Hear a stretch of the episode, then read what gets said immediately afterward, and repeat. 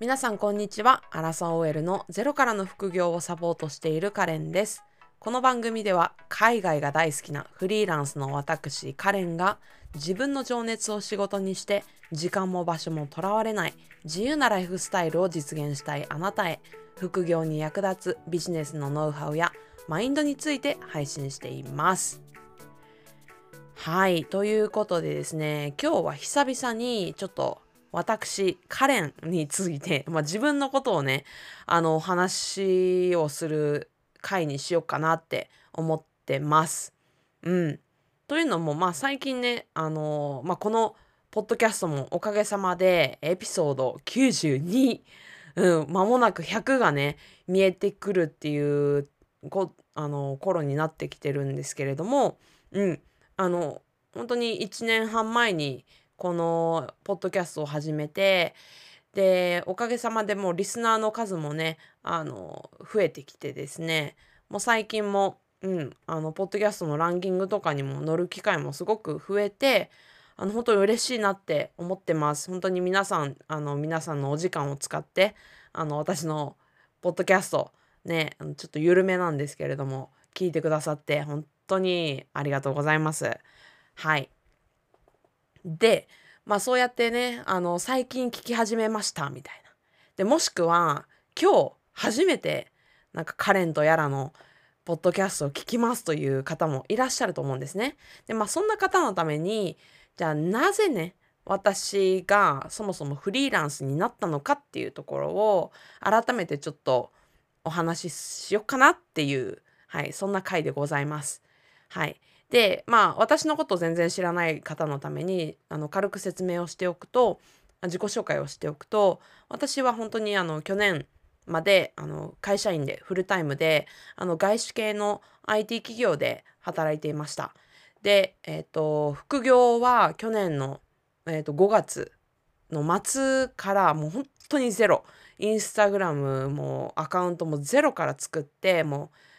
何もかもわからない状態から始めました。で、えーと、そこから、まあ、副業をコツコツコツコツ積み上げてで、えーと、2021年の1月にあの、まあ、その会社を退職いたしまして、まあ、いわゆる脱サラをしてで、えーとまあ、2021年からはフリーランスとして今はあの副業をね始めたいという方にあのサポートをする、まあ、副業コーチとして今は活動をしております。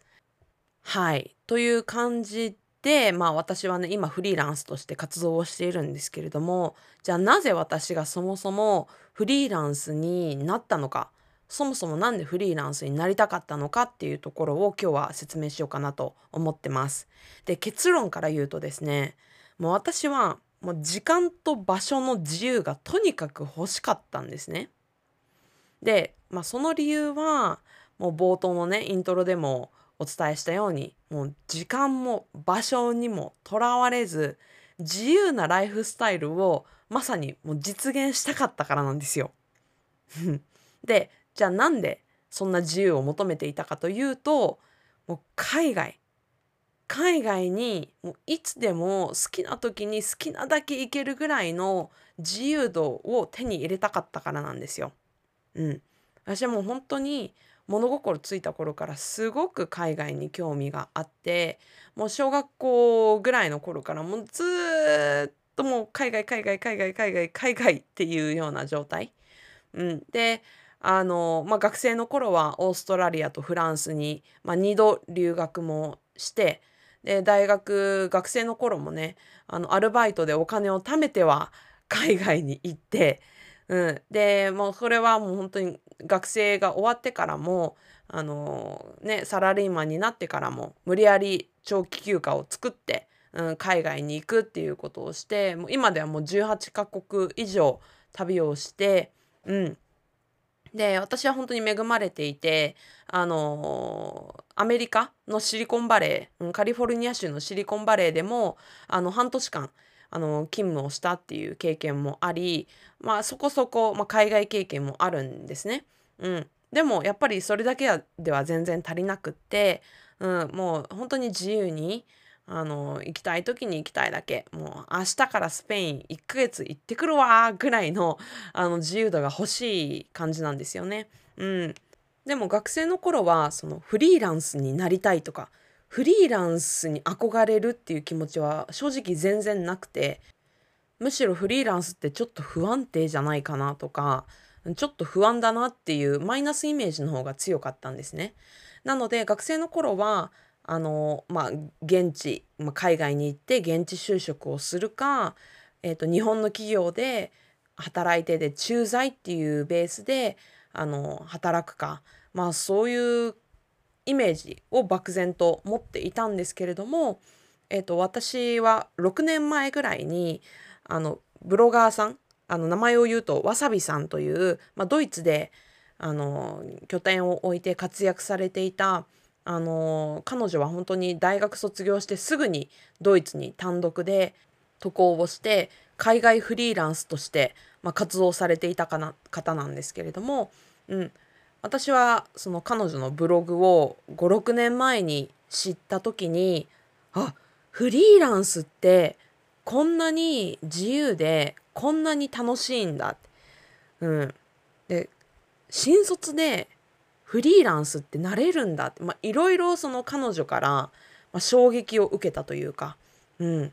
フリーランスってもっともっとハードルの高いものでもっと、うん、社会的に認められていないしもう正社員以外の働き方っていうのがそもそも私の中で選択肢になかったところを、まあ、そのわさびさんとの出会いによって、まあ、フリーランスっていうものへの憧れっていうのが芽生えたのが本当に私の今から56年前だったんですね。でそこからあフリーランスってかっこいいなってフリーランスになってみたいなフリーランスになればわさびさんのように私もヨーロッパとかあの、まあ、行きたい国に行きたいだけ行ってでかつ自分のやりたいことをやれるのかっていう、まあ、漠然とした思いが出てきたですね。うん、まあただ、まあ、当時私も本当に新卒1年目とかであのじゃあフリーランスして何になるとかじゃあ具体的に海外に行って何をしたいとかっていうのも全くわからない状態だったのでじゃあ速攻退職してドイツみたいな風には当然ならずじゃあ今の私が何ができるだろうかっていうところを考えた時にその、まあ、彼女の、まあ、ブログもすごく参考にしたんですけれどもとりあえず副業から始めようっていうのが、まあ、私の当時のあの、まあ、回答というか行き着いた結論だったんですね。うん、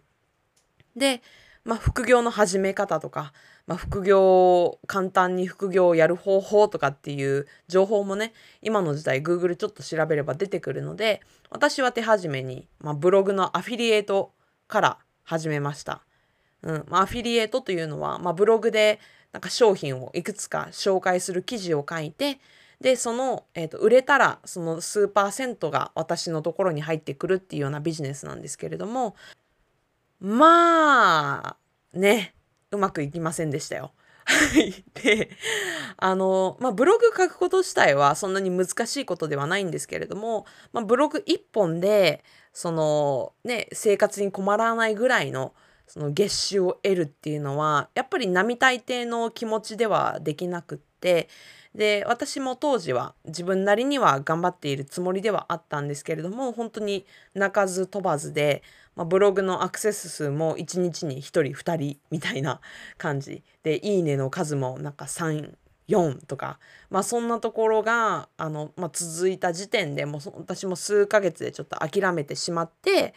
でねまあ、当時いろいろ調べていた時、まあ、わさびさんのブログももちろんですし、まあ、他の人のブログとかその副業に関する情報とかを集めていた時に、まあ、誰にでもできるとかね副業はなんかそんなに難しいことじゃないみたいなことをみんな言ってるけれどもいやいやと、うん、全然誰にでもできんじゃんみたいな感じで、まあ、結構ふてくされたんですよね。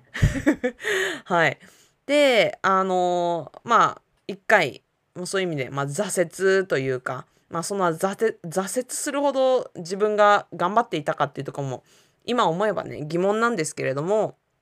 まあ、数ヶ月で諦めてしまってで、まあ、そこからはあの、まあ、普通に、まあ、機会に恵まれてねアメリカで半年働く機会もあったりとか、うん、したので、まあ、海外欲っていうのはそこで抑えられていたんですけれども、まあ、その後も実は何度か、まあ、ブログにねあの再度挑戦したりとかいろいろ実は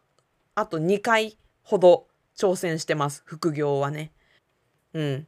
でもまあ1回目と同じく数ヶ月やってやっぱりダメじゃん諦めるっていうのをまあただ単にあと2回繰り返しただけって感じだったんですけれども はい。で、まあ、本当にまあそうやって3回、まあ、自分はやっぱりダメなんだなっていうふうに思った時点でやっぱり副業って、うん、フリーランスって、うん、一部の人しかできないことなんだなって、うん、本当に凡人には無縁のことなんだなっていうふうで割と本気で諦めてたんですね本当に去年まで。うん、ただそこで、まあ、私の中で起点となったのはコロナなんですよね。うん。まあ、コロナを機に私が去年まで勤めていた会社もうフルリモートになって100%リモートワークになりました。それが去年の3月のことだったんですけれどもやっぱりフルリモートになったことによって、まあ、飲み会にも誘われることはなくなりましたしその仕事が終わった後に、まあ、ちょっと食べに行こうとか誘われるっていうこともなくなった分あの今までなかった自分の時間っていうのがたくさんできたんですよね。でで自分の時間がたくさんできた時にまあ初めの頃はやったーと思ってまあ Amazon プライムとかあのネットフリックスとかでもう見たかったドラマとか映画とかもう夜中の2時まで見まくってで始業の朝9時のなんか10分前に起きてみたいな そんな生活を1ヶ月ぐらい過ごしてたんですけれども、うん、なんとなく飽きてきたんですよね。1ヶ月ぐらい経った頃に、うん、なんかこのままでいいのかなとか、うん、なんか疲れ逆に疲れてきて。でまあおのずと自分の人生について真剣に考える、まあ、機会になった時にあれ？と思って。私ってまあこうやってなんとなく朝の9時から6時まで、まあ、サラリーマンで、まあ、そこそこの企業で働いて、まあ、そこそこのお金はもらえているけれども私ってなんでそもそも働いてるんだっけなーっていう質問をね、まあ、自分で自問したわけですよ。で自問した時に、うん、まあでもお金は必要だしなーって思ったわけですね。うん。でも、えでもなんでお金必要なんだっけっていうふうにもっと深掘りをした時にうんまあでも生きるためにはお金は必要だよなってうんうんうんって思ったわけですね。でもさらに深掘りしたわけですよ。あれ？でも私なんで生きてるんだっけ？って思ったわけですよ。でその時に答えが出てこなかったんですね。自分の中で今自分が何で生きてるのかなんで朝の9時から6時までクライアント対応であったりとかね、まあ、少なからずストレスのかかる自分の仕事を一生懸命やっているのかその理由が全然見当たらなかったんですよ。でそれにまあ結構衝撃を受けたというか明日私が死んで困ることってあるかなって思った時に特に答えがなかったんですね。別に自分が死にたかったわけでは全くないんですけれども、うん、明日死んでなんか 困ることなんかなくないかって思った自分にすごいショックでこのままじゃダメだって思ったんですよね。でその時にやっぱり自分の人生を改めてちょっと考え直すきっかけになってで私ってそもそもどんな人生を送りたかったっけ？そもそも何をしたかったんだっけ？って振り返ったんですよ。自分のもともとやりたかったこと、うん、自分のことを改めて深掘りしてみたんですね。でそしたらやっぱり出てきたキーワードっていうのが海外だったんですよ。私はもっと海外に行きたいよなって日本でずっと、うん、まあそれなりな生活ってなんか妥協してるなっていうことに気づいたんですね。うん、留学行った時になんかもういろんな異文化のねまあカルチャーショックがあったんですけれどもそれってすごく楽しかったよな、うん、英語とかフランス語とかね。日本語以外の言語で世界中の人と交流できる時のあのワクワク感にすごく自分は情熱を感じてたよなっていうところをすごい思い出した時にあ私ってこの人生今の人生めちゃくちゃ妥協してた。うん、なんか現状に甘んじてたっていうことに気づいてダメだ。うん。私はやっぱりあのフリーランス、まあ、自分のやっぱりその場所とか時間にとらわれずにあの自由なライフスタイルを送りたいんだったっていうことに思い出してじゃあと思って副業だっていうふうに思ったわけですね。でも過去に3回私はあの自己流で副業をやって数ヶ月で諦めるっていうことを経験しているから、うん、また同じやり方をやっても絶対に失敗する。うん。同じやり方では絶対にダメだっていうふうに思ったので、で、まあそこで私はね、去年、本当にあのヨーロッパ1週間往復贅沢にできるぐらいのあの金額を初めて自己投資という形で、まあ、いわゆる企業塾に、えー、お金を投資をしてで初めてそのビジネスコーチというものをつけて副業をね、まあ、あのビジネスを学びながら実践をするっていうことをしたわけですね。うん、でまあそしたらやっぱり全然あの結果は違ってて、うん、やっぱりあの私もね副業本当に去年の5月末に始めてで今ね1.4ヶ月ほど経つ頃なんですけれども、うん、あの先日開催したイベントの結果ももちろんあの7桁100万円以上の売り上げになりましたし、まあ、これも本当にねあの少しずつの積み上げではあったんですけれどもあのそういう結果がまあ出るようになったっていうのも普通に多分自己流であのコツコツまずね1年以上続けるっていうことがそもそも無理だったと思うし、うん、でも続けられていたとしてもじゃあこの7桁っていう数字を超えられるほどの売り上げを自分で作れていたかなっていうと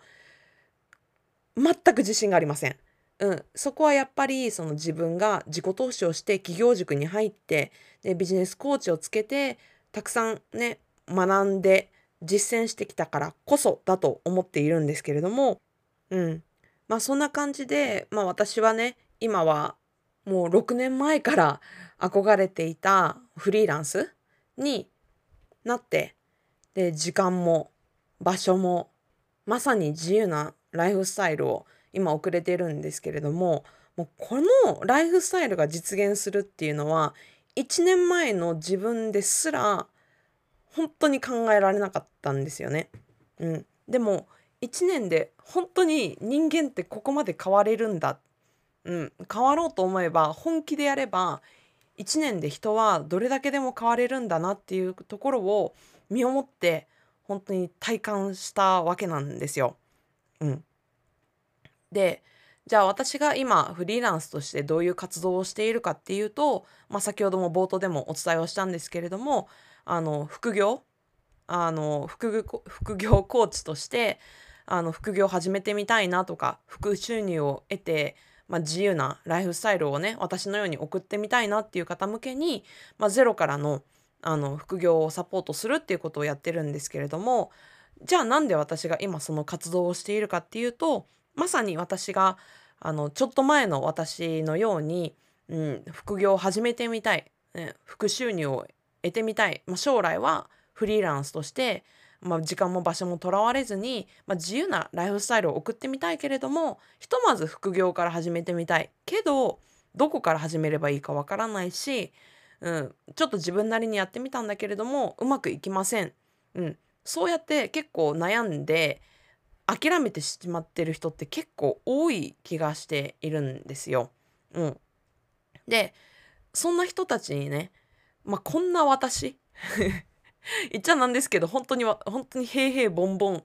の私でも慣れた、うん、フリーランスできたのでいや私にも慣れたからあなたもなれるよっていうところを伝えていきたい。うんまあ、そんな思いがすごくあったし何よりやっぱりあの自分の夢を諦めてほしくないっていう思いが根本にあるんですね。やっぱり自分の人生って一度きりじゃないですか。でこの一度きりの人生を妥協で終わらしてほしくないって思うんですね。で人間は死ぬ時に一番後悔することって挑戦しなかったことらしいんですよ。うん。なんであの時ああしなかったんだろう。あの時怖がってやめるっていう選択諦めるっていうことせずに挑戦してればよかった。うん。ちょっと怖くて諦めちゃった挑戦しなかったことを一番後悔するらしいんですね人間は死ぬ時に。うん、で私はそういう、まあ、自分が死ぬ時に、まあ、そんな後悔は絶対1ミリもしたくないって心から思っているので、うん。で私は、まあ、自分だけじゃなくって皆さんにも死ぬ時にそういう後悔を、あのー、思いながら死んでほしくない。うん、やりたいことはやりきったって思って笑顔で死んでほしいっていう言い方もあれなんですけど 死んでほしいってどういうことって感じですけどまあちょっと伝えたいことはね伝わったかなって思うんですけれども、うん、まあそんな思いがあるからまあ今はねそんな活動をしているっていう感じですね。